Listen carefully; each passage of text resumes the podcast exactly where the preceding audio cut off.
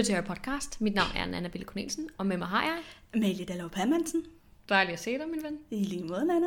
Det er jo altså godt. Og ja, kære lytter. Ja, selvom vi ikke kan se jer. Men vi fornemmer, I er der.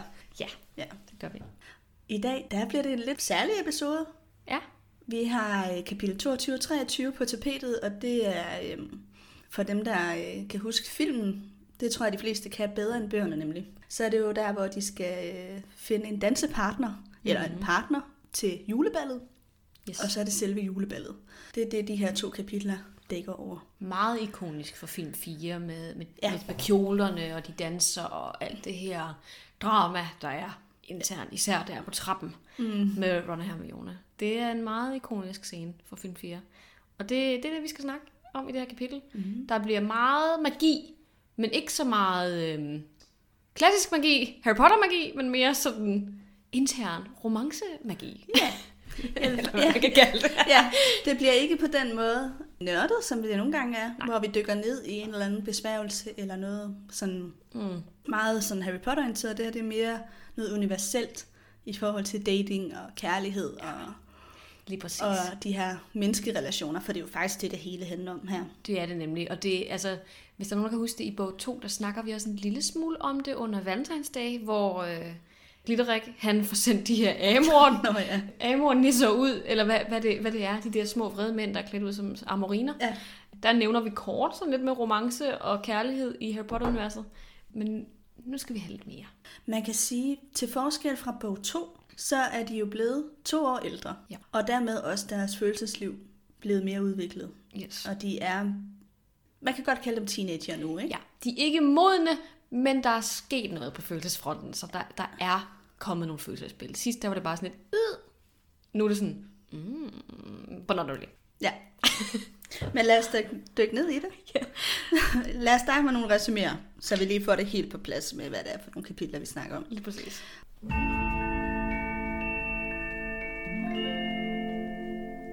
Og jeg har forberedt noter til kapitel 22, en uforudset pligt, Mm-hmm. som starter med, at McGonagall fortæller eleverne, at de skal danse til eller at de skal med til juleballet, mm-hmm. og at de skal danse til det, og de skal finde partner. Og, Især Harry. Ja, Harry skal, hvad hedder sådan noget, ligge for, eller Ja. sådan. Han skal sådan danse for. Han skal starte ja. sammen med de andre turneringsdeltagere, sådan ballet, åbne danseballet. Ja, det er så en forskel også til fra filmen, fordi der får han det jo først at vide i sidste øjeblik. Det ved han faktisk i god tid her. Det får han at vide lang tid før. Er faktisk en måned inden, tror jeg. Ja, præcis. Modsat filmen, så skal de heller ikke have danselektioner. Nej. I filmen er der jo også en ret ikonisk scene, hvor Ron skal danse med McGonagall, ikke? Det foregår ikke i bogen. Nej, Hun fortæller det bare i slutningen af en forvandlingsteam. man assumer nok bare lidt, at de ikke er dans. Ja, Det kan de ikke. nej. Men ja, hun fortæller dem, I skal finde en partner, I skal følges med til ballet. Og fra fjerde årgang og op, der skal alle med, og dem, der er yngre, de kommer kun med, hvis de bliver inviteret med mm-hmm. af en ældre elev. Og det giver jo også god nok mening, fordi for mange af de yngre vil det nok ikke altså være så interessant. Det er jo den romantiske ja. relation, der er spændende. Eller relation mellem drenge og piger, der er spændende. Og når Ja, man det er kan man så også, øh, det er meget sådan heteronormativt, ikke? ekstremt heteronormativt. For det første kan man kun danne par mand-kvinde. Det er i hvert fald det Øhm. eneste, vi ser. Der er ikke Nej, nogen, det er der... også det, man hører. McGonagall Siger hun siger, at drengene skal finde piger, og Ja. pigerne skal finde drenge. Der Fair bliver nok. sagt, det er sådan, parerne skal være. Ja, men man kan sige, sådan er hele bogen jo også. Vi ser jo heller ikke nogen altså Nej, nej. same-sex couples eller noget som helst. Den er jo ret heteronormativ. Det er den, og det kommer bare meget til udtryk Det i er de her rigtigt. kapitler. Rigtigt. Hvor det er måske ikke noget, der på den måde er så synligt i resten af bøgerne. Men i sådan nogle situationer her, hvor der er sådan noget... Sådan er reglerne, og dem følger I. Ja, Dreng, og, og der er ikke rigtig nogen, der stiller spørgsmålstegn ved det. Det er sådan, det er. Det er jo der, hvor det bliver normativt, ikke? Nemlig. Så øh, ja, nå, men nok om det. Resten af kapitlet går så ud på, at øh, Harry og Ron skal finde ud af, hvem de skal invitere med. Mm. Og øh, bliver både selv inviteret, i hvert fald Harry gør, og Ron prøver at invitere Fleur ud. Og ja, der er alt muligt frem og tilbage, og det går vi ned i i magiske relationer, så det vil Yes. jeg ikke sådan sige for meget om endnu. Men det er faktisk det, kapitlet handler om. Yes, lige præcis. Og mit kapitel, det, det, det tager jo over. De passer jo rigtig godt sammen, de her to. Så det tager over lige efter dit slutter, kan man sige. Mm. Øhm, juleferien starter, og de har et par stille og rolige dage lige op indtil øh, altså juleaftensdag, hvor hele det her bal det øh, skal forestå, Ja. ikke? Apropos, det kan jeg faktisk huske, vi snakkede om enten i sidste optagelse eller forrige igen, at vi var lidt i tvivl om, hvornår ballet forløber. Er det før jul, efter jul, eller hvorn- hvornår er det? Det er på dagen, altså juleaftensdag. Vi gætter på den 24. ikke? Jo, Eller hvad? Fordi Eller- de åbner faktisk gaver om morgenen. Så det, ja, må, så det må fa- faktisk være den 25. det er den 25. Ja, det er jo bare fordi, det er det, det der med England og Danmark. Vi holder jo den 24., de holder den 25. Mm. Det må være den 25. december, de har det her julebal. Ja, ja, det er det. De, som sagt, de hygger lidt, og på selve dagen, der går de ned og har ligesom en sneboldkamp, og så på et tidspunkt, så forsvinder Hermione. Hun går sådan tre timer, inden ballet starter, og drengene de er sådan, hvad skal du bruge tre timer på? kan du ikke bare tænke jul på, og så, så kommer der ned? Hun er sådan, mm, no, jeg skal, jeg skal lige bruge tre timer på at gøre mig klar. Og det kender, ved de fleste piger jo godt, det kan man jo godt bruge tre timer. Ej, det, der er jeg så en, uh, det gør jeg ikke. Jeg er fuldstændig på Harris og Rons hold. Tre timer, det tager en halv. Det kan altså... jeg sagtens. Du skal bade, du skal lagt make op, du skal have ordnet din kjole. Altså, det kan man sagtens. Hun får jo også sat en ret fancy hairdo og sådan noget. Det Ja. tager også noget tid. Men uh, ej, jeg, der, jeg er med på drengens hold i det her. Det er også så fint. Men hun forsvinder i hvert fald, og de klæder sig jo på, Harry og Ron. Ron han skal have den der gyslige øh, festdragt på, med frynser og flæser, jeg ved ikke hvad, som han så prøver på lige at fikse lidt op ved at skære de der flæser af. Og det bliver aldrig sådan helt godt, så han ser sådan lidt ridiculous ud. Han er ikke helt lige så grim, som han er i filmen, tror jeg. Nej, jeg tror også, filmen er lidt en overdrivelse. Ja, fordi de, den har nemlig flæser über alles, og dem skal han jo af. Med en besværgelse selvfølgelig, ikke med en kniv, men med, med sin troldstab. Og de finder jo deres dates. Harry og Ron, de skal jo øh, til juleballet med øh, Pavati og Padme, Patil, tvillingerne. Den ene, hun er Gryffindor, og den anden er Ravenclaw. Så Harry, han møder sin nede i øh, Gryffindor, rummet, opholdsrummet, og Ron, han møder sin nede i øhm, foran storsalen, tror jeg. Og de er sådan lidt, hvor er Hermione henne? Hvorfor har vi ikke set noget til hende? Hvor hun blev af, og Ron han har jo pestret hende de sidste par uger om, hvem hendes date er. Fordi hun har jo fået en date. Det er derfor, hun ikke skal med nogen af dem, fordi hun har allerede fundet en. Men hun vil ikke sige, hvem det er. Nej, Ron tror heller ikke helt på hende. Nej. Altså, han er faktisk også i tvivl, om hun lyver omkring den her date. Ja, ja, han er bare sådan, kan du ikke bare tage med os, fordi at, lad være med at være så stolt og fornærmet. Det giver jo ikke nogen mening. Mm. Men hun dukker så op med Victor Krum, og øh, alle er sådan helt forbavset over, hvor flot hun er, og at hun kan være lækker.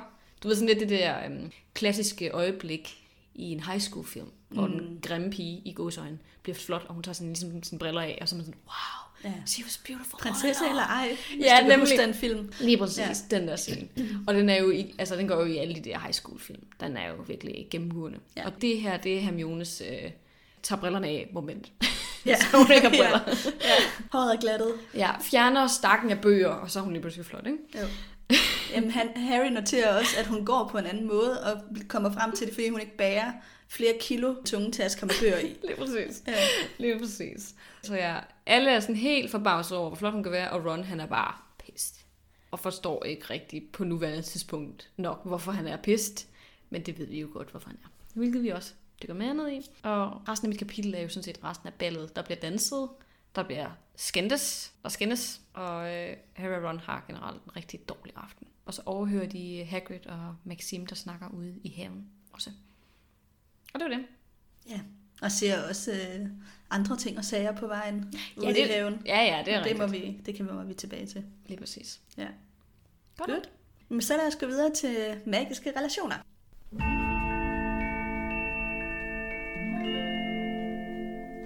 Harry og Ron går sådan lidt i panik over den her melding om, at nu skal de til at finde partnere til juleballet. Mm. Og Ron siger så til Harry, bare rolig, der skal nok være en til dig, fordi alle vil jo gå ud med en turneringsdeltager. Og det er jo rigtigt. Og det viser sig også at være korrekt, fordi allerede samme dag bliver Harry spurgt ud af en tredjeårselev, som han så bare siger øh, nej til, fordi han, ikke lige, han er slet ikke forberedt. Mm-hmm. Og han har jo nok med det samme ting på show, Ja. at han vil invitere hende ud. Ikke?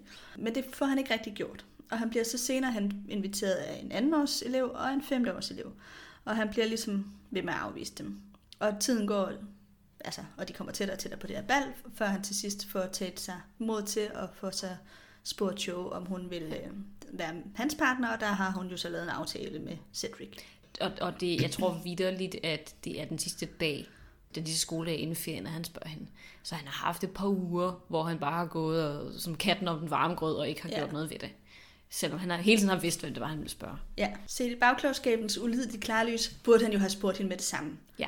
Hvor Cedric har jo nok rimelig hurtigt øh, inviteret hende ud, ikke? Jo, jo. Og, og hun bliver jo også, altså, øhm, hun virker også lidt ude af den, da han spørger hende. Hun virker lidt ked af det. Og lidt utilpas, yeah. fordi at hun nok også gerne Jeg ville have gået med ham. Ja, altså havde han spurgt hende noget hurtigere, så havde hun nok sagt ja. Lige præcis. Og så kunne det være, at ham og Joe allerede her i bog 4 havde fået en eller anden romance op at køre. Ja. Og ikke først i bog 5, hvor det hele er meget mere kompliceret. Ja, og aldrig rigtig bliver godt. Ja, der er løbet for meget vand under den bro øh, i bog 5, ikke? Lige præcis. Der er alt for meget historie med Cedric og hans dødsfald og sådan noget. Lige præcis. Så i virkeligheden så er det her kapitel jo faktisk der, hvor at den romance dør, Ja. kan man godt sige. Hans mulighed for at kunne have lykkes med hende, Den var her. ja, Ja. og den misser han fuldstændig. Tror du, at havde det nu lykkedes, havde han så blevet med Joe, eller havde, tror du, det var meningen, han skulle ende med Ginny? Altså, jeg tror ikke så meget på sådan soulmates. Nej, Men altså, grunden til, at det går galt mellem ham og, og, og Joe, som vi lige har snakket om, er jo, fordi hun er så ked af Cedrics død. Og hun, hun, er stadig ikke kommet sig over det i bog 5. Der er jo kun gået et halvt år på det tidspunkt, hvor ja. de øh, er på deres date, ikke? Så jeg, jeg tror bare ikke, hun er klar til at have en ny relation, og slet ikke til Harry på det tidspunkt. Så jeg tror egentlig godt, at de kunne have haft et godt forhold. De passer nok godt sammen på mange måder. Altså, det, det ved vi jo ikke, fordi han kan jo kun lide hende indtil videre på grund af hendes udseende. Ikke? Han kender hende jo ikke rigtigt. Nej. De har spillet Quidditch mod hinanden en gang, eller sådan noget i den retning.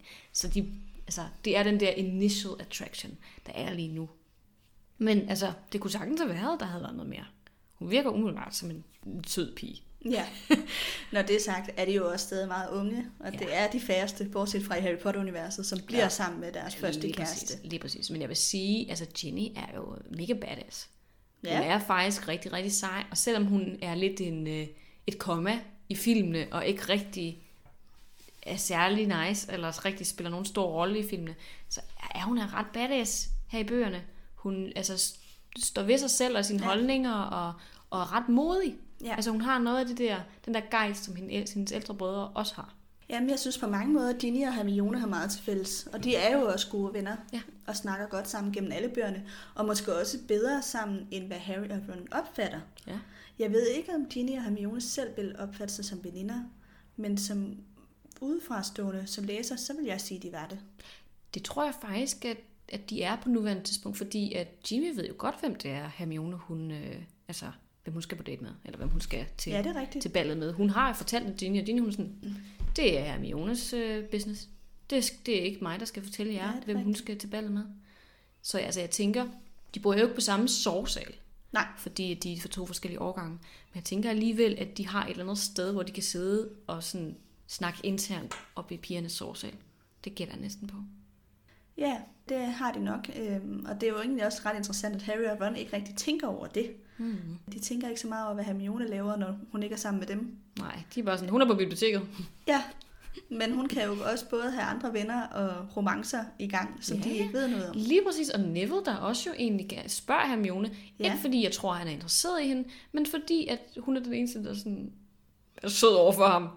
Altså, Ja, det har, siger han jo også til Hermione. Da Neville spørger Hermione, så siger han, at det er også fordi, at, at hun er den, der er pigerne i Gryffindor, der har været allersødest over for ham mm-hmm. altid. hjælper ham. Ja. Altså, er han støtte, ikke? Jo, men der har Victor så allerede inviteret Hermione ud. Lige præcis, og hun havde da helt sikkert sagt ja til ham. Det, Det er jeg slet ikke tvivl om. Hvis ikke hun havde haft en anden aftale, det er jeg sikker på.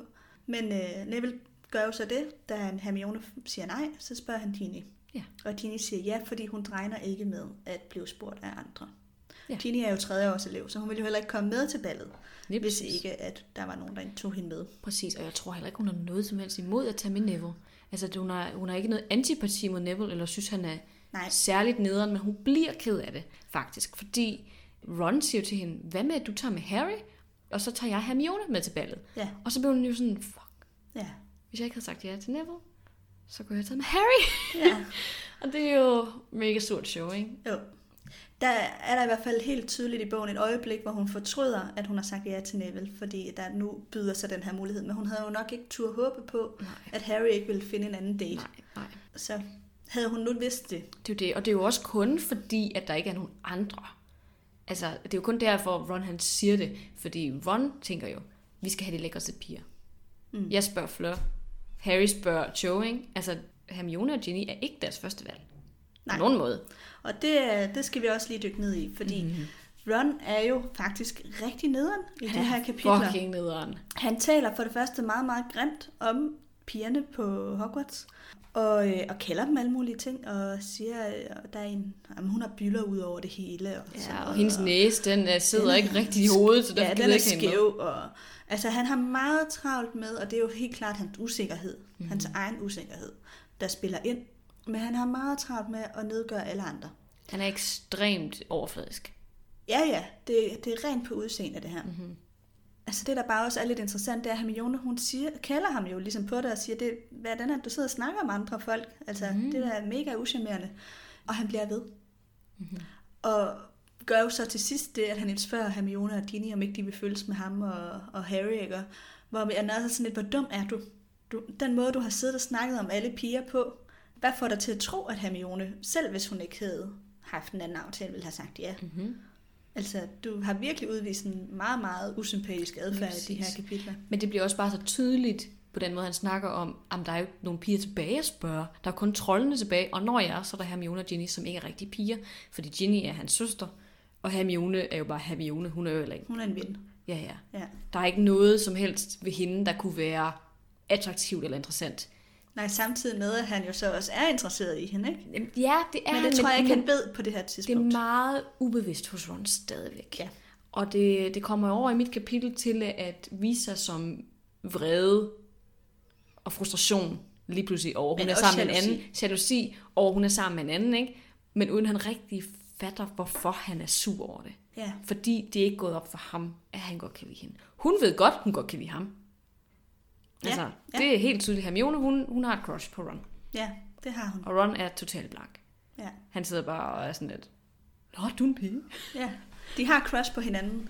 Forskellen er bare, at Hermione ved det, og Ron ved det ikke. Ja, Ja. lige præcis. Men øh, ja, I don't like Ron lige nu. Han er, han er godt nok... Nej, og det er jo hans egen usikkerhed, der taler. Fordi Ja, folk, der er usikre på sig selv, er jo tit dem, der taler dårligt som andre. Ikke? Mm-hmm. Men det, det er bare ikke særlig charmerende. Nej, nej. Og Ron er også sådan lidt i, i de her to kapitler. Han er meget... Øh, han gør bare ikke rigtig noget for det heller. Altså, han spørger Fleur, fordi han bliver sådan lidt fortryllet af hendes tilstedeværelse, ikke? Men han har jo ikke engang nogen plan for, hvem han vil spørge. Han har ikke nogen, han er interesseret i rigtigt. Han er bare sådan, at han vil bare gerne have en lækker pige. Hmm. Og han ender faktisk kun med at få en date, fordi Harry får Parvati til at spørge Padme, om hun ikke vil ved Rons date. Ja. Altså han skaffer ikke engang sin egen date. Nej, det er Harry, der skaffer ham sin, hans Ja, date. og han er ikke tilfreds med sin date heller. Altså han danser ikke med hende, han snakker ikke med hende. Han er super nederen. Ja. Hvilket også er interessant, fordi både Parvati og Padma går jo som, på skolen som nogle... Øh, altså, det, er- der er en fælles oplevelse af, at det er nogle pæne piger. Ja, ja, det er de også. Og Harry øh, fortæller jo også om, at da de så kommer ned til juleballet, så er der også mange af fyrene, der kigger interesseret på både Padma Mm. og Parvati.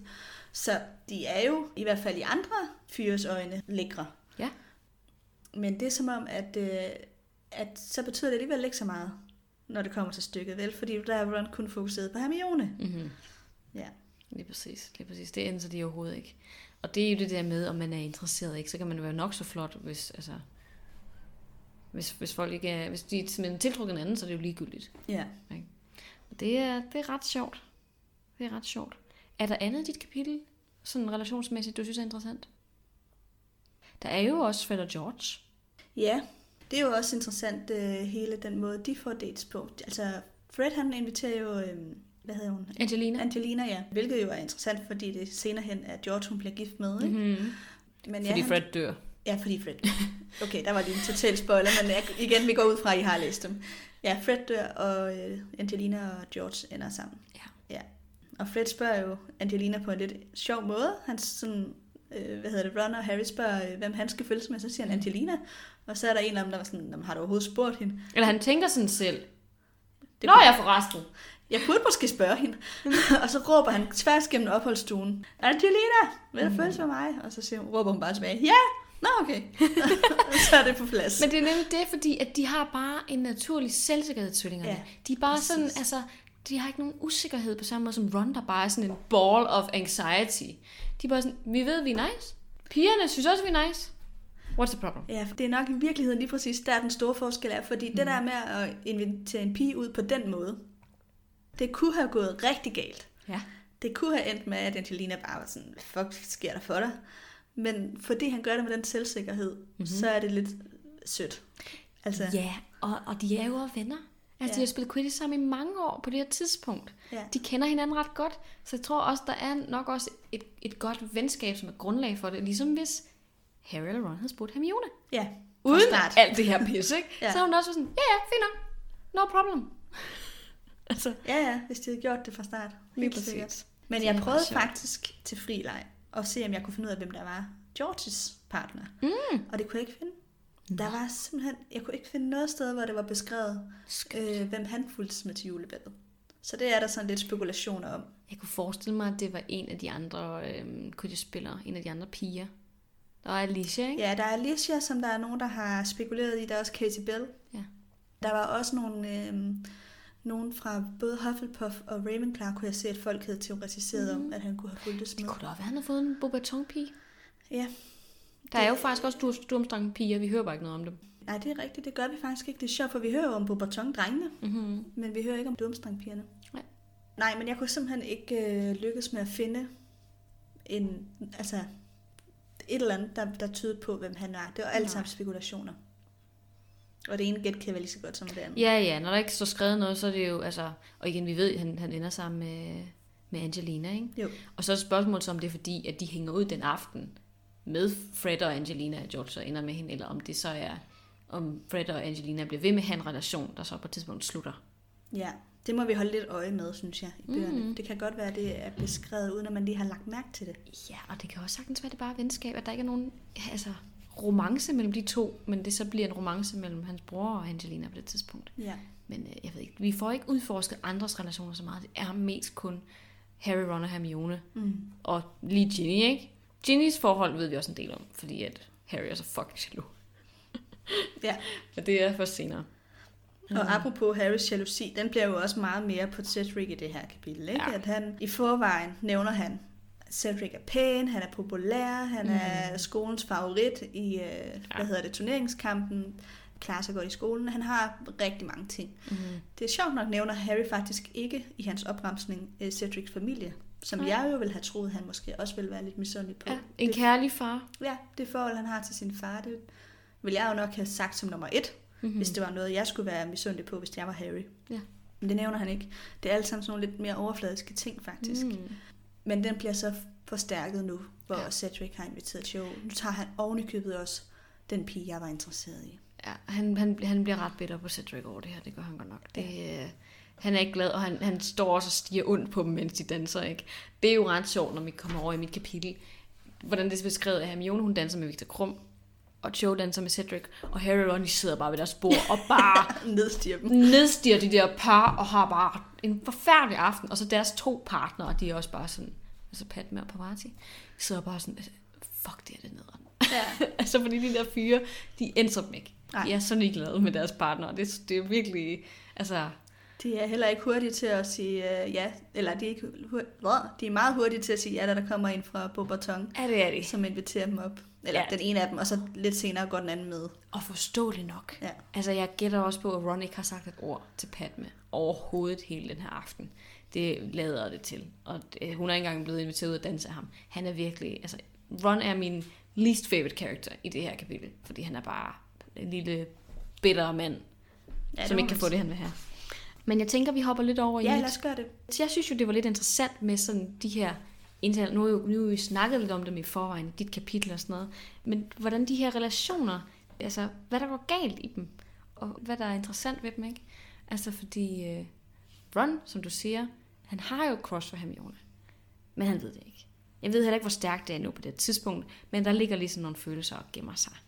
Men Hermione, hun blev spurgt ud af Victor Krum, og jeg synes faktisk, at det er mega sødt, den måde, det sker på, fordi han har jo hele tiden siddet op øh, på, på biblioteket, det har vi jo hørt om, at de tit har været op, og så sidder han derop, og så kommer alle de der piger, som sådan kigger efter ham og prøver på at få hans autograf og sådan noget, ikke? Og Hermione, hun går jo, bruger jo også biblioteket dagligt, fordi hun sidder deroppe og arbejder.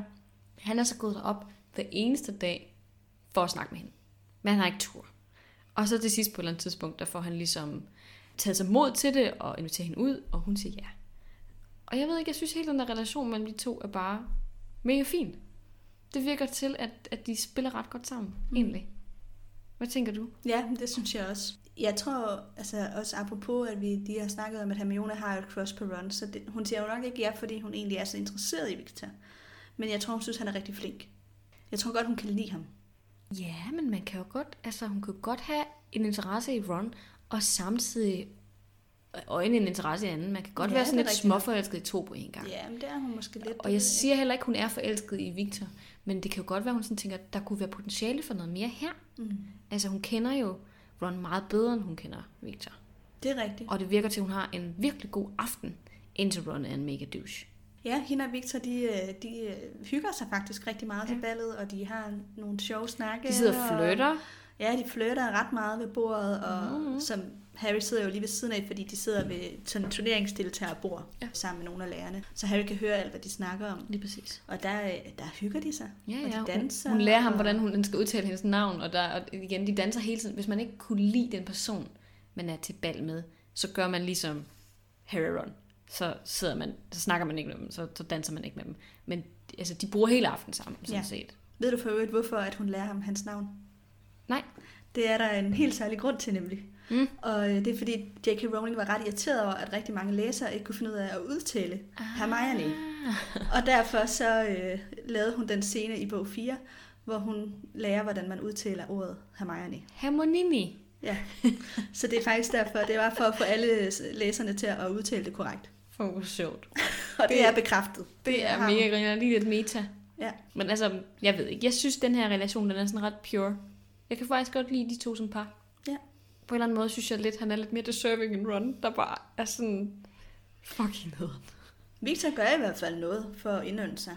Altså, han er ikke ubehagelig, han er ikke nederen. Han, altså, han, han, jeg synes, han ser hende lidt som den kvinde, hun er i gåsøjne. Ikke? Hun er jo ikke voksen på det tidspunkt. Men det potentiale, hun har som romantisk partner, mm. det kan han godt se i hende. Han, kan, han synes, hun er flot. Han synes, hun er interessant, inden der er nogen andre, der kommer og tager hende. Ja. Og Ron synes først, hun er spændende, da hun ligesom har det her, jeg tager brillerne af og bliver en smuk pige moment, ikke? Og der er ligesom nogle andre, der har inviteret hende ud. Det er først der, han er interesseret i hende. Mm. Og det sætter ikke så godt med mig. Jeg, kan, jeg må ærligt, efter at have læst bog 4, dengang da jeg var læste den første gang, der synes jeg faktisk, de to var et bedre par. Ja. That's my honest opinion. ja, ja, det synes jeg da er helt fair. Hvad, hvad altså, tænker jeg synes du? jo også, at Hermione og Ron bliver et godt par. Det gør de, de vokser sammen, men Ja. det er fordi, de udvikler sig. Ja, men jeg tror på sigt også, at Hermione... Lad os nu sige, at der var to scenarier, hvor hun kunne ende med Victor, og hun kunne ende med Ron. Der tror jeg, hun ville blive mere lykkelig med Ron. Fordi de har måske også mere til fælles, og den humor, Ron har, den tror jeg er enormt vigtig i et parforhold. Ja, Hvor Victor er måske mere en alvorlig type. det er rigtigt. Han minder måske lidt mere om hende, egentlig. Ja, det personlighedstræk er... Hun er jo også mere alvorlig, end Ron er, ikke? Ja. Og nogle gange er det jo meget godt med noget modspil. Ja, det er rigtigt, det er rigtigt. Men det er jo også interessant, fordi J.K. Rowling har været ude efter bøgerne og udtalt, at hun faktisk ikke er helt vild med den her Hermione-Ron-relation. Ja, At hun faktisk hun fortryder at uh, Harry og Hermione ikke er endt sammen. Og det, vil, det er jeg egentlig glad nok for, at de ikke er, fordi det synes jeg også havde været lidt nederen, at hovedpersonen ender med pigen, ikke? Jo, jeg synes egentlig også, det kan jeg, jeg kan godt lide, at hun ender med Ron og ikke med Harry. Ja. Og at der er nogen, der ser Ron for den han er, Mhm. mm-hmm. som hele tiden har været lidt overset i sammenhæng med Harry og hans Ja. ja. brødre. Ja, det er rigtigt. Så det er dejligt, at der er nogen, der vælger ham. det, men også at Ginny får lov til at shine. At Ginny er den, der bliver valgt. At Ginny er den, som Harry han faktisk godt kan lide. Selvom han har brugt... Altså det beviser også, at man kan godt være gode venner, en dreng og en pige, uden at man behøver en romantisk relation. Når jeg er Harry og Hermione, Lige præcis. ja, det synes jeg For også er der vigtigt. er aldrig noget mellem dem. Altså, der er den der scene, hvor de danser i en af de sidste film inde i det der telt, ikke? Hvor Ron han har smuttet fra dem, og de så hører en sang i radioen, og så danser sammen. Men den er jo ikke romantisk. Det er bare omsorg for hinanden, når man sådan, vi har alligevel hinanden, ikke? Mm. Der er aldrig noget mellem dem. Selvom Ron har sådan en jaloux følelse Ja, omkring dem til sidst. Og det synes jeg faktisk også er ret fint. ja. De tænker ikke på hinanden på den måde. Nej, det, det, hun kunne lige så godt have været en søster. Altså, der er ikke noget der. Og det er I like that. Det kan Men jeg også øh, godt lide. Hermione Victor. Ah, ah, that's kind of sad that never happened. Det yeah. kunne også have været en fin historie. Jeg ved godt, det havde ikke været lige så sjovt i forhold til det, der sker senere, men Ved vi egentlig, hvordan, øh, hvor Ict- Victor ender efter krigen? Overlever han krigen, og hvad kommer han til Jamen, jeg tænker, han er da ikke med i krigen, er han det? Han tager, der kommer han ikke på Hogwarts. Nej, man ser ham ikke i bogen, men han kan jo godt være i, knyttet til krigen på en eller anden måde alligevel. Ja. Jeg ved faktisk ikke, hvad han ender med at lave. Altså, vi ser ham jo der til brylluppet. Fleur og Charlies bryllup. Hvor han, øh, hvor han render rundt og er lidt sur over det der Hukrux-symbol. Um, Nå ja, det er rigtigt. Men jeg ved faktisk ikke. Ja, eller altså, det der, ikke Horcrux-symbolet, men øh, hvad hedder det? The Deadly Hallows Lige præcis. symbolet. Dødsregalierne. Ja, der var det. Ja, Lige præcis. Ikke Hukrux. Nej, men det er rigtigt, det er rigtigt. Ja. Det går han og ser sig lidt sur på, Det er på Xenophilius uh, Lovegood. Men ellers kan jeg faktisk ikke huske, hvad han laver. Altså, hans og Hermiones relation, den slutter jo efter øh, sommerferien her. De bliver ved med ligesom at date, eller i hvert fald sådan... ja de er lidt pindevenner. Ja, de, ja. De ser hinanden fra nu og resten af bogen, så vidt jeg husker, på en eller anden måde. Jeg ved ikke, hvor romantisk det er, men, men det gør de i hvert fald. Og så, som du siger, så bliver de pennevenner hen over sommeren, og så slutter den ligesom. Og det er måske også fordi Hermione, at det går op for hende, at hun, hun har dybere følelser for Ron, som hun ikke helt kan skubbe fra sig. Ja, det tror jeg også. Men der går faktisk ret lang tid, inden hende og Ron de finder sammen. Ja, det, det gør der, fordi Ron han finder jo sammen med Lavender Ja. i øh, på 5, ikke? Lige præcis. Så øh, Og det er jo også ret sjovt, fordi Harry han spørger faktisk Lavender, hun har lyst til at gå med Ron. ja, Men hun har allerede en date. hun har også en aftale. Hun griner lidt af det, og det er måske en lille smule foreshadowing Ja, ja. med den ja relation. hun fniser sådan lidt. Øh. Ja. Okay, kan ikke gå med en anden? Sådan noget, ikke? det er ret sjovt. Men ja, hvem er dit yndlingspar af dem, som vi ser i aften? Eller ikke i aften, men i de her kapitler. Det tror jeg er øh, Fred og Angelina. Fred og Angelina? Ja, selvom det måske ikke er så romantisk. Mm. Men jeg synes, det, det er nok også bare, fordi jeg godt kan lide Fred. Men jeg kan også godt lide Angelina. Det, jeg kan bare godt lide de to, og jeg synes, den synergi, de har sammen, er ret behagelig. Jeg tror også, de har rigtig meget humor. Ja. Har det bare skide sjovt sammen, ikke? Altså jeg vil sige det sådan, hvis jeg skulle øh, med til det her bal, som en, øh, et påhæng til et par, Mhm. mm-hmm. så ville jeg helst være påhæng på dem. Jeg tror også, de har den sjoveste aften. Absolut. Og det er jo egentlig også lidt det, der er, er, er, kunne være overskriften, eller sådan konklusionen på det her bal. Langt de fleste har en fucking dårlig aften. Ikke Fred og Angelina, Nej, men dem vi følger. men Harry har, Ron har, Hermione får det, efter Ron har ødelagt det for hende. Ja, Hagrid får også, det skal vi jo lige tale Lige om, hvad der sker der. lige præcis. Der er mange, der ikke har en super god aften. Ja. Nemlig. Det er nemlig, altså I det, filmen har Ginny og Neville jo også en meget god aften. ja, Der de, danser de, de tæt. Ja. Det hører man ikke noget om i bogen. nej, man hører vist, at Neville han træder Ginny over tæerne, hvor i filmen er han vist en ret god danser. Ja. Det lader det ikke til, at han er i bogen. Nej. Det er Øhm, men han er entusiastisk. Ja. og han vil det gerne. Og det er de vigtigste elementer. Ja. Men jeg, jeg har prøvet at kigge lidt på, hvad kan vi lære af de her kapitler mm. i forhold til dating og kærlighed? Er der sådan nogle gode lektioner, vi kan tage ud af det her, som vi kan bruge selv, og også til, til de lyttere af jer, der måske selv går med sådan nogle tanker, eller ikke er nået dertil endnu, så er der nogle, nogle gode lektier, Ja. man kan tage med sig videre. Sådan er det jo hele bogen. Der er mange ting, vi kan lære. Der er rigtig mange ting, vi kan lære. Så hvad kan vi lære om kærlighed? Ja. Det skal jeg fortælle dig. Man skal være modig og agere. Altså ikke gøre ligesom Harry og vente ja. en måned, før man spørger, fordi så bliver man skuffet. Og gøre Øh. ligesom Fred, der tør at spørge. Lige præcis. Ja. Ja. Man skal være, over, være ærlig over for sig selv, og også over for andre. Ron, der ikke står ved sine egne følelser, og som heller ikke rigtig anerkender det før meget, meget senere. Ikke? Udseende, det er ikke alt. Med Ron, der bare går efter Fleur, fordi hun er den flotteste. Man skal behandle andre, som man selv vil behandles. Igen, Ron. Ja. øhm, og et venskab er ofte den bedste grobund for kærlighed.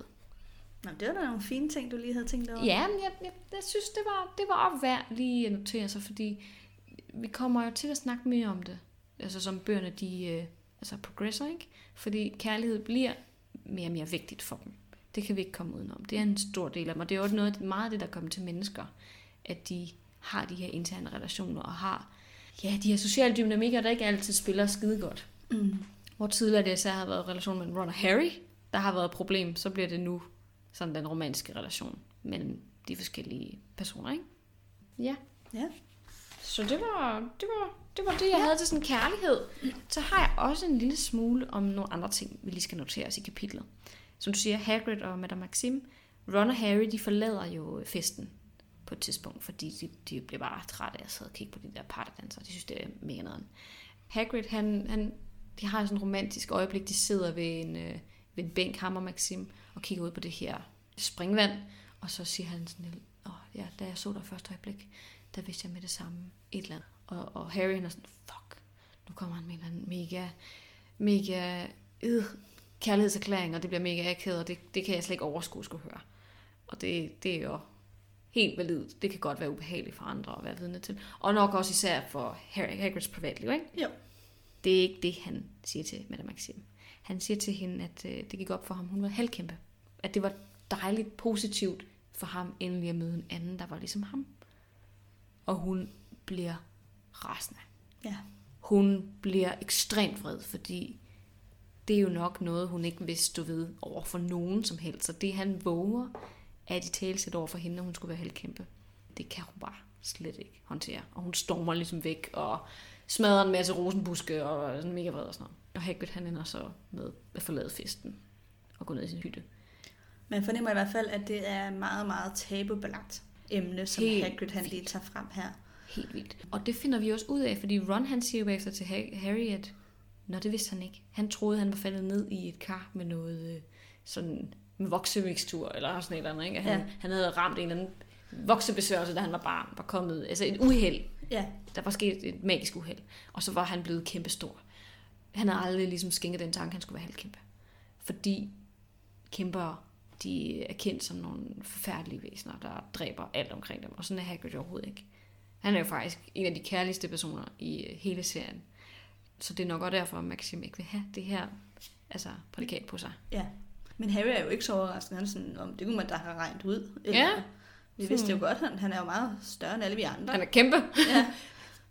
Men øh, det siger jo også noget om, at Harry ved stadigvæk ikke rigtig mange ting om den magiske verden. Ikke? Nej, og det noterer han så også faktisk. Han tænker jo, så kom der endnu en gang en ting, som for mig var en overraskelse Ja. inden for den her Det siger også noget om, verden. at jeg ikke er vokset op i den her verden. Ikke? Ja, Og det er de her normer og biases og stereotyper og sådan noget, som man lærer løbende. Ikke? mm. Det er jo ret interessant.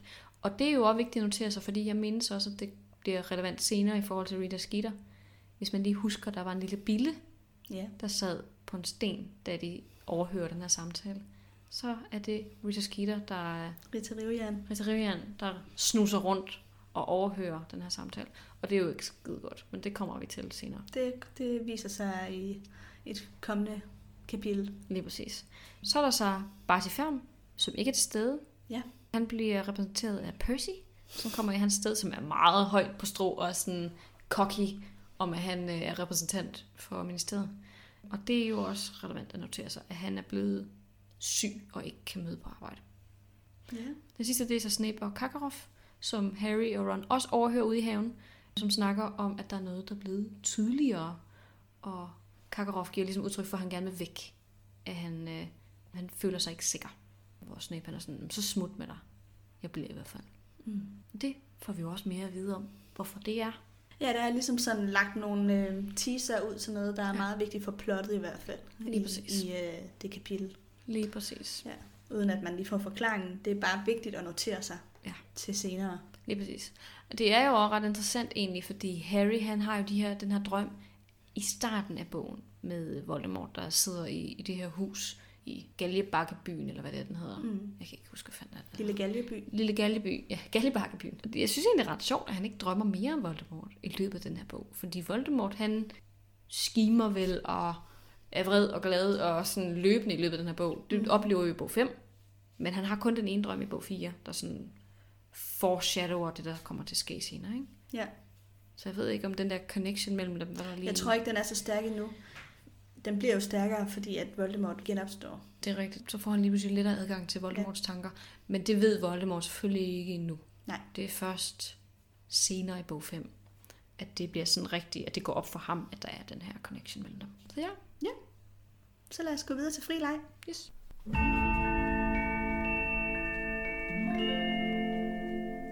Og jeg synes faktisk, du skal starte. Ja. Fordi øh, du har noget, der, øh, der relaterer sig lidt mere til de her kapitler, end, øh, end det jeg har. Lige præcis. Jeg har øh, skrevet lidt om juleballet i mine noter. Ja. Og det hedder jo juleballet i den danske oversættelse. Og det gør det faktisk også i den øh, engelske oversættelse. Det er bare med Y-U-L-E. Ja. Yule. Ju- Yule Ball. Lige præcis. Og det er, fordi det ikke er et Christmas ball. Altså, de, de ser det lidt som Christmas ball. Men jul er den hedenske version Nå. Af jul. Interessant, for det har jeg faktisk også undret mig over, at det hedder Yule Ball og ikke Ja. ja. Christmas Ball. Ja. Det, Nå. er, det er ligesom et nod til den her hedenske fest, man havde inden kristendommen kom til Skandinavien. ja. Og det er jo en julefest. De har jo juledekorationer og spiser julemad og sådan noget. Så der er ikke noget af det her hedenske rigtigt til stede. Der er nogle feer og sådan noget. Men ellers så er det en klassisk julefest. Men altså, det kan man jo sige. Altså den jul, vi har i dag, har jo også mange traditioner stadigvæk tilbage fra. Ja, fra, den- fra den hedenske tradition. Lige præcis. For eksempel det, de her stråbukke halm, som man ser, det er jo sådan en julebuk. Tidspunktet, den bliver holdt på, det, det altså, der har været en eller anden vikingkonge på et tidspunkt, der har sagt, skal vi ikke bare fejre jul, der hvor vi allerede har en fest? Så er det lidt nemmere at få folk overtalt til at fejre den, ikke? I stedet mm. for, altså, så får man bare løbende til at acceptere den. Og så også, at man mødes på den måde, man gør. Der er mange af de der ligheder mellem de her to fester. lys og. Mm, Mm. lige præcis. Så det er jo ret interessant. Man kan vide, om det er for at være mere international, at det er et juleball og ikke et Christmas ball.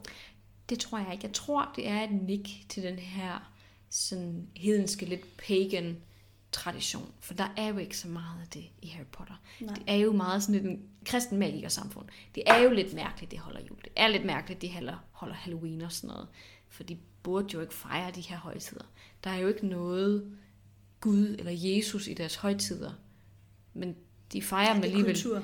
Ja, de fejrer dem alligevel ligesom vi gør. Og det er bare sådan lidt pudsigt. Mm. Men jeg tror, det, det her det er sådan en af de eneste sådan nik til det mere hedenske. Ja, Den hedenske version af trolddommen, Ja. kan kalde det. det kunne i øvrigt være interessant at prøve at undersøge på et tidspunkt, om de også har nogle andre religioner Ja. i det øh, magiske samfund. Altså, vi ved jo, der er en jøde. Vi ved, der er en Anthony Goldstein, ikke? Nå jo. Så, så der er... Og hvem er det nu lige, han er? Åh, jeg tror måske, han er en Ravenclaw. Ja, Jeg tror, vi møder ham et par gange i løbet Ja, af, af få bøgerne. gange, ja. Ja. Han dukker ikke ofte op, og vi ved heller ikke, hvor jødisk han er, eller om det kun er hans navn. Men det kunne i hvert fald være en indikation ikke, på at gøre det lidt mere sådan mangfoldigt, ja. religionsmæssigt. Og så er vi jo vi, der i bog 7, hvor de er ude at rejse, hvor de øh, når til Godric's Hollow der om natten, ikke? og så er det jul, og de overhører en gudstjeneste og sang, og så er de ude på den her kirkegård og ser gravstenene med kristen, et, et, et bibel, bibelvers på, tror jeg, på hans forældres grav, ikke? Jeg kan ikke huske, om det er på hans fælles krav, at de ser det bibelvers der. Der er i hvert fald Der bibelvers er et med. bibelvers, men lige på hvilken grav det er, det kan jeg ikke huske. Men det er også noget af det eneste, der sådan Ja, er der der. er meget, meget få direkte referencer til noget religiøst. Ja. Det Så er der så de metaforiske referencer, som ja. Ja. jeg så snakkede om i en af de tidligere, for eksempel genopstandelsen i bog 7. Ja. Harry bliver lidt Jesus og sådan noget, ikke? Og Dumbledore, der er Gud, og Voldemort, der er djævel og sådan noget. Der kan man tage rigtig meget ind, og vi ved, at J.K. Ja, Rowling, det er vores tolkninger. Det er jo ikke noget, J.K. Rowling Nej. har beskrevet. men vi ved, hun er religiøs. Hun er kristen. Og Ved vi det? Det ved vi, hun Okay. er. Og hun, vi ved også, hun, hun, jeg er ret sikker på, hun også har sagt, at hun har taget øh, bibeltemaer ind i bøgerne. Okay. Det er der noget, der siger mig. Men det synes jeg også sagtens, man kan finde de der Ja, ja, bibelske temaer. Men Mm-hmm. mm-hmm. Men selve religionen optræder forholdsvis lidt ja, det gør det i nemlig. serien. Ja. Så det er sjovt, at hun har valgt at kalde det jul. At, at den Ja. alligevel er kommet med. Det synes jeg, det er, ret, det er egentlig ret fint. Så synes jeg også, det er sjovt at tænke på her ved Juleborg. Nu har vi snakket så meget om par, men for lige at lade os snakke lidt mere om par, at der ikke er nogen af dem, der rigtig kommer til at være ved, at de par, som vi ser til det Ja. her bal. Det er faktisk rigtigt. De eneste, der egentlig holder ved, det er Cedric og Cho, som holder ved indtil han dør. Og så Malfoy og Pansy, Nå ja. som er sammen indtil han forlader skolen. De bliver så gift. Han bliver gift med en anden. Jeg tror heller ikke, han er så skideglad for hende. Han virker ikke super interesseret i hende. Og så er det jo egentlig også lidt sjovt det her med Ron og Padme, som jo ikke er sammen i den her bog, men i Cursed Child jo får en alternativ tidslinje, hvor de bliver gift. Nå ja, det er mm. rigtigt. For der er der vist noget med, at Ron går til ballet med Hermione, og så danser han med Padme til festen, og bliver så interesseret i hende der. Okay. Og så ender de med at blive gift. Jeg tror ikke, det er et særligt godt forhold, så vidt jeg husker. Jeg har kun læst den en gang, så jeg er Ja, ikke det har så... jeg også. Men jeg har også set det. Men øh, jeg mindes, det, jeg kan slet ikke huske det faktisk. Nej, men der, han bliver i hvert fald gift med hende i en alternativ tidslinje. Ja. Så det er jo egentlig også ret grineren. Det er lige direkte nik til den her, de her to kapitler her. Ja. Og så den sidste lille note. Harry og Hermiones tøj er jo ret sjovt. De farver, de er på, fordi Harry han er jo klædt i grønt, og Hermione er klædt i blåt i bøgerne. Ikke i, øh, i filmen, der tror jeg, Harry han har sort tøj på, hun har pink tøj på. Ja, hun er sådan en lyserød kjole. Ja. Men i bogen der har hun blåt tøj på. Og det matcher jo ret godt de kolleger, som de kunne være kommet på. Åh oh, ja. Har Slytherin og Ravenclaw, ikke? Jo, det er rigtigt. Mm. Nå, Så. Ron der bare er maroon farvet. Han er bare altid rød. Ja. Mørkerød. Nå, sjovt, ja. Det havde jeg ikke tænkt over. Det var det. Til mit frileg, der øh, havde jeg jo, jeg har siddet virkelig lang tid og prøvet at se, om jeg kunne finde et eller andet i mit kapitel, som jeg kunne bruge i frileg. For eksempel, øh, kan jeg finde ud af, hvem der var Georges dansepartner, mm. eller jeg har prøvet alle mulige scenarier. Og øh, jeg kunne faktisk ikke finde noget som helst. Og så besluttede jeg mig til sidst for, så tager jeg bare nogle flere spørgsmål fra Ulepost. Skide god idé. Så jeg har slået det sammen igen i dag. Fordi øh, det skulle heller ikke være sådan, at man bare skal finde noget for at finde noget. Det skal ikke være forrest. Nej, præcis. Så vil jeg hellere finde nogle øh, tage, svar på nogle af de spørgsmål, vi har fået til Ulepost. Og dem har vi jo mange af. Så det dem kan har vi vi lige så godt. Så vi kan lige så godt få taget nogle af dem. Og der er også rigtig mange gode, vil jeg så også lige sige. Men øh, det første, det er fra en, der hedder Rie, som har skrevet til os. Hun har faktisk skrevet med tre spørgsmål. Hmm. Og de tre har ikke noget med hinanden at gøre. Så vi Okay. tager dem bare en af gangen. Og det første, det er, hvis to fuser får børn sammen, hvordan er sandsynligheden så for, at deres børn bliver magikere? Er det samme sandsynlighed som for mokler? Eller kan det give magien videre, selvom at den ikke er slået igennem ved dem? Altså, jeg har ikke kunne finde et svar fra J.K. Rowling, men jeg har selv tænkt over det. Mm. Øh, så det er min egen... Det er mit eget øh, Dit bud. bud, hvis man kan kalde det sådan, ja. Ej, jeg har også slået noget af det op. Jeg fandt ud af, at fuser kan sagtens få børn med magiske evner. Men det kan mokler jo også. Ja. Hermione er jo også mokkelfødt med og har magiske evner. Mm. Så jeg tror, at det er det samme, om man er fuser eller mokler. Så kan man få børn, der har magiske evner. Man kan også få børn, der ikke har magiske evner. Men fusere, som får børn uden magiske evner, de hedder mokler Mm. i øh, det her univers. Okay. Og øh, ofte har jeg læst mig til, er det sådan, at altså, hvis to fuser finder sammen, så slår de sig ned i et mokler samfund. Mm-hmm. Og hvis de så får mokler børn, vil de jo også fortsætte med at leve i et mokler samfund, og kender måske heller ikke til den magiske verden. Det er ikke sikkert, at forældrene føler et behov for at skulle fortælle dem om det. Det ville måske have været lidt mærkeligt at skulle informere dem om det, en verden, de lidt går glip af, fordi de ikke har de evner. Præcis. Det virker lidt trist på en anden måde, ikke? Jo. Og det, der så sker, det er jo, at rigtig mange mokler får så nye moklerbørn og nye moklerbørn, indtil lige pludselig så er der nogen, der får et barn med magiske Og det er ifølge teorien sådan, det er.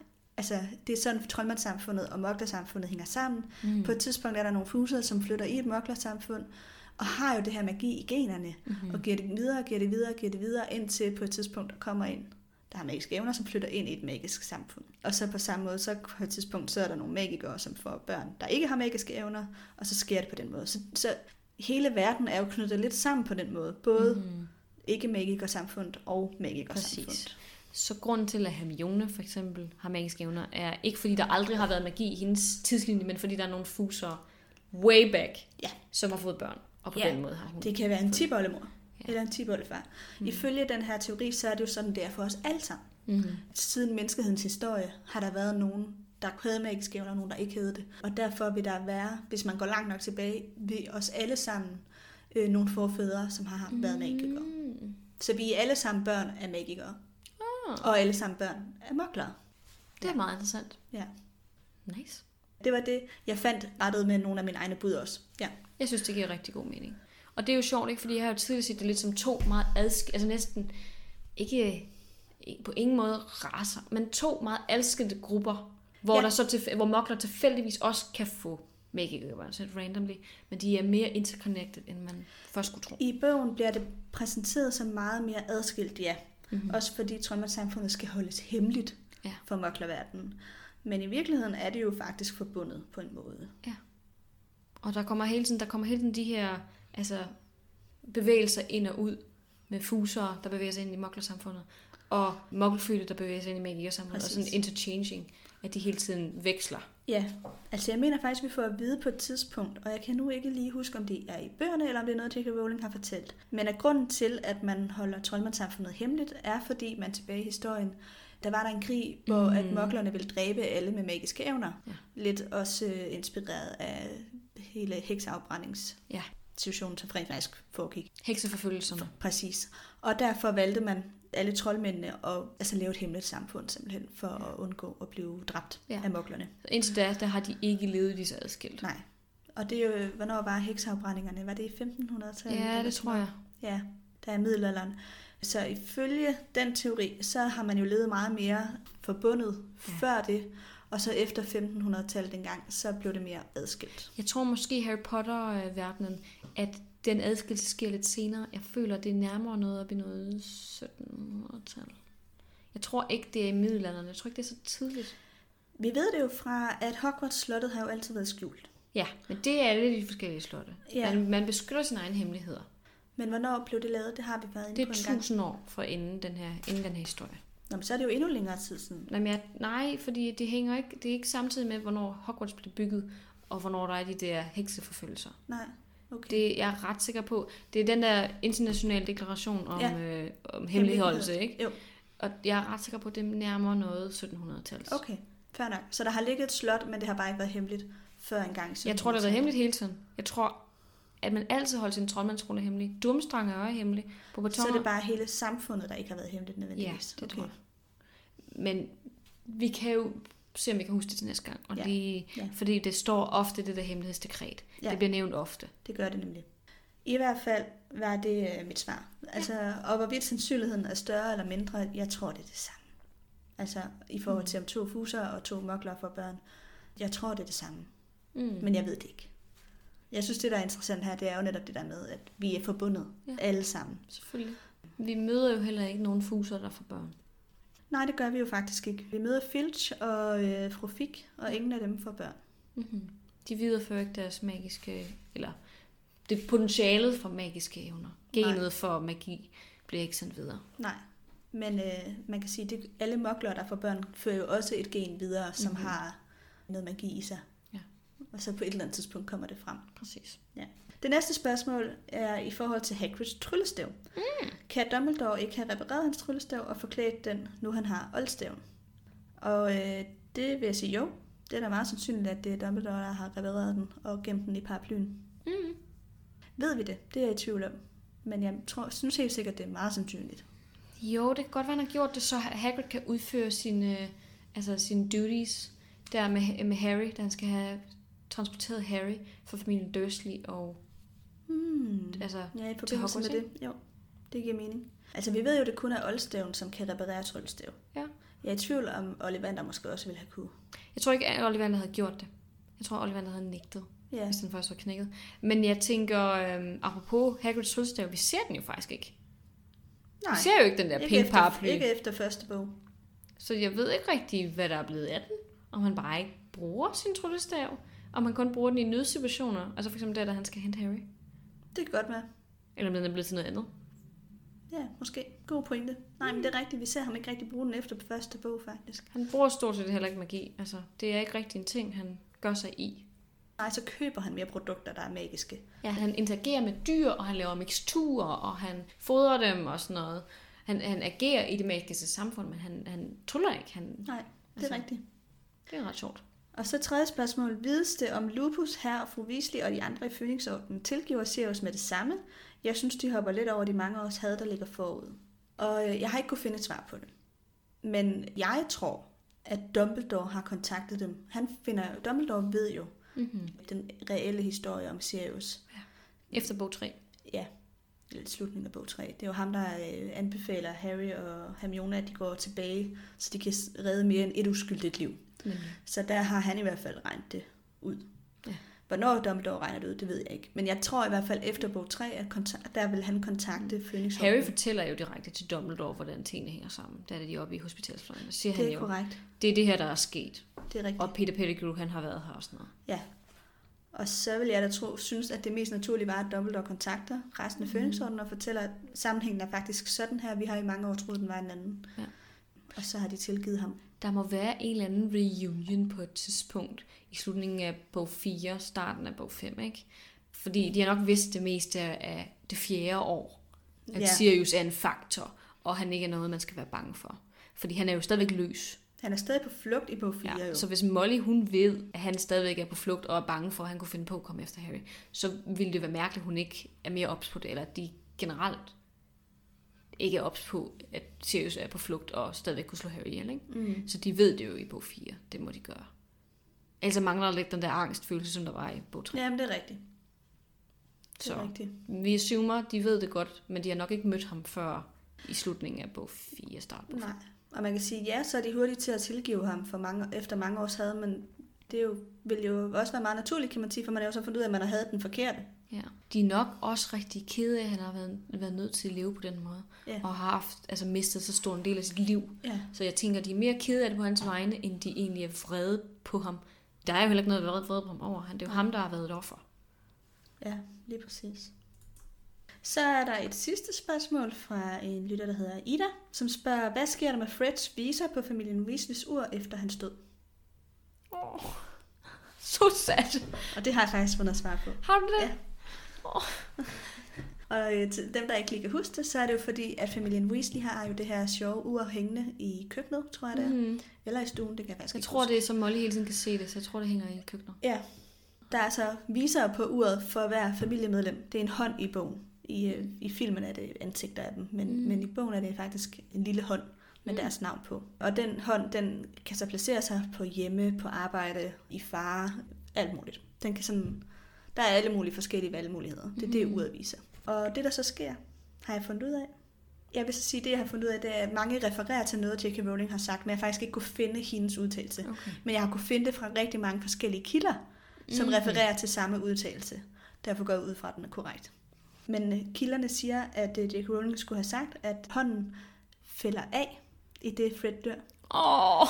Så falder den ned på gulvet og falder af, altså, ja, af uret. Og øh, George får så lavet en øh, halskæde, hvor han putter hånden i som et vedhæng og går efter sine med den resten af livet. Og kan så holde om den hånd, når øh, livet er svært. det er så sad. Ja. Jeg havde håbet, der var sådan et eller andet på uret, hvor der stod sådan i fred, eller et eller andet. Nej, nej, den falder af. Hånden falder af. Men jeg synes, det er meget smukt, at George så Ja. Bevarer det. Ja, det synes jeg egentlig også er meget fint. Ja. Så det er det, der sker med, med Freds viser. Ja, det er meget sørgeligt, men... Det men går nok synes, sådan en somber Det er sørgeligt, men det er også smukt. Det er også smukt, men generelt, han, det var bare ikke nødvendigt. Jeg ved godt, at der var nogen, der skulle dø.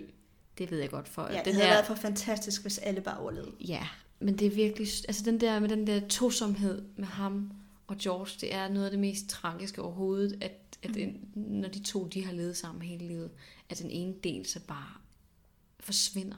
Ja. Det synes jeg er så sørgeligt. Der er mange af vores lyttere, ved jeg, som synes, at det er den værste død. Ja. Af Freds død.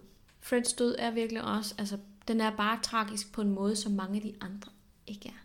Jamen, jeg har det... Altså, jeg synes også, det er tragisk. Jeg ved godt, du har det med jeg har det med Sirius. Sirius, jo. Ja. Den er også slem. Der er jo mange, der er virkelig ked af det over Dobbys død. Og ja. nogen, der er virkelig begravet Hedvigs død. Hedvigs død er sådan et... Ja. Ja, den er heller ikke, den er, har ikke sådan berørt mig lige så meget som de Nej. andres.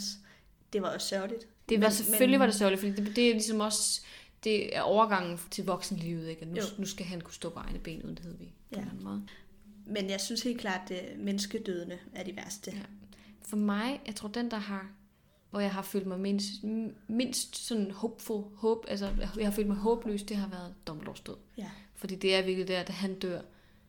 Hvordan skal det så gå? Der er bare ikke mere lys i verden. Der er der sådan den person, som kunne støtte dig. Og det er nok lidt ligesom en forældres død, ikke? Jo. Når man mister sine egne forældre på et tidspunkt. Det er lidt den samme følelse, som jeg tror, det er med Dumbledore. At når han er væk, hvad fanden gør man så? Der er ikke nogen til at guide dig længere. Det er måske også lidt sådan, du har det med Sirius. Ja, det er det nok. Jeg ja. tror bare, for mig Sirius noget bare aldrig rigtigt at, at være så stadfæstet som forældre fra Harry. Jeg ved godt, de har, altså, at han støtter ham igennem brevene her i løbet af Mm. bog 4, og Harry han får den der, åh, vi kunne bo sammen, du og jeg, lige Ja. yeah. efter bog 3 og sådan noget. Og så er der de her sådan episoder i bog 5, hvor de ser hinanden fysisk i huset på Grumsted Plads. men de får aldrig rigtig de der gode, hyggelige øjeblikke sammen. Nej, det er men- hele tiden bare... Men det er netop også det, der er sørgeligt. Jeg tror jeg for mig, fordi der var et fundament, der var noget at bygge på, Ja. ja. så sorgen er også altså, Potentialet. Der, potentialet, som ikke blev forløst. Ja. Ja. Sorgen over det, der kunne have været. Ja. Hvor at det, og det er måske også det, mange begræder med Freds død. Ikke? Sorgen over det, der kunne have været, det Ja. voksenliv, Fred og George kunne have haft ja. sammen. Men Fred og George havde det godt, og Fred havde et dejligt liv. Han havde et fantastisk liv, og han Ja. fik faktisk også udlevet de drømme, han havde. Han I fik meget lavet alder. i en meget ung alder. Han havde det fantastisk. Han havde virkelig et godt liv. Han dør på toppen, og han kunne have haft, fortsat med at have haft et godt liv. Mm. Men for mig er det virkelig, det de to havde sammen, Fred og George. Det, Ja. der går i stykker der, det er ekstremt tragisk for den, der bliver tilbage og skal leve videre uden sin anden halvdel. Det synes jeg er så sørgeligt. Ja. Det piner mig virkelig. Ikke for Freds skyld, men for Georges skyld. Mm. Det synes jeg er synd og hårdt. Men øh, Nå, ja, on that note. Ej, skal vi det var, finde en måde at øh, slutte den her på, jo, uden at vi sidder og tuder? Nej, men det er jo også, altså det er jo nok også noget af det her, der gør, at folk elsker de her bøger, fordi man får, ja. bliver jo faktisk engageret i de her mennesker, Ja. og får jo også, altså jeg kan da huske, at jeg græd, der siger jo støde. Ja. Og det er der mange, der også har fortalt, at de har gjort, både med Dumbledore Ja. og med Fred. Så, så mange har jo været så berørt af det her, at det jo mm. altså virkelig har, Ja. har betydet noget for os, ikke? Jo, og en ting er at græde første gang, men hvis man bliver ved med at græde hver gang, man læser dem. Jamen, det gør jeg heller ikke. For nu ved jeg jo, at det kommer. Ja, jeg tror, jeg har, jeg har fældet tårer mere end en gang over Okay. Dumbledores død. Ja. Det må jeg sige. Ja. Fordi det bliver bare ved med at være hårdt, synes jeg. Ja. Øh. Nå, citattid. ja, og nu virker det så helt malplaceret. Det er jo sådan noget helt andet.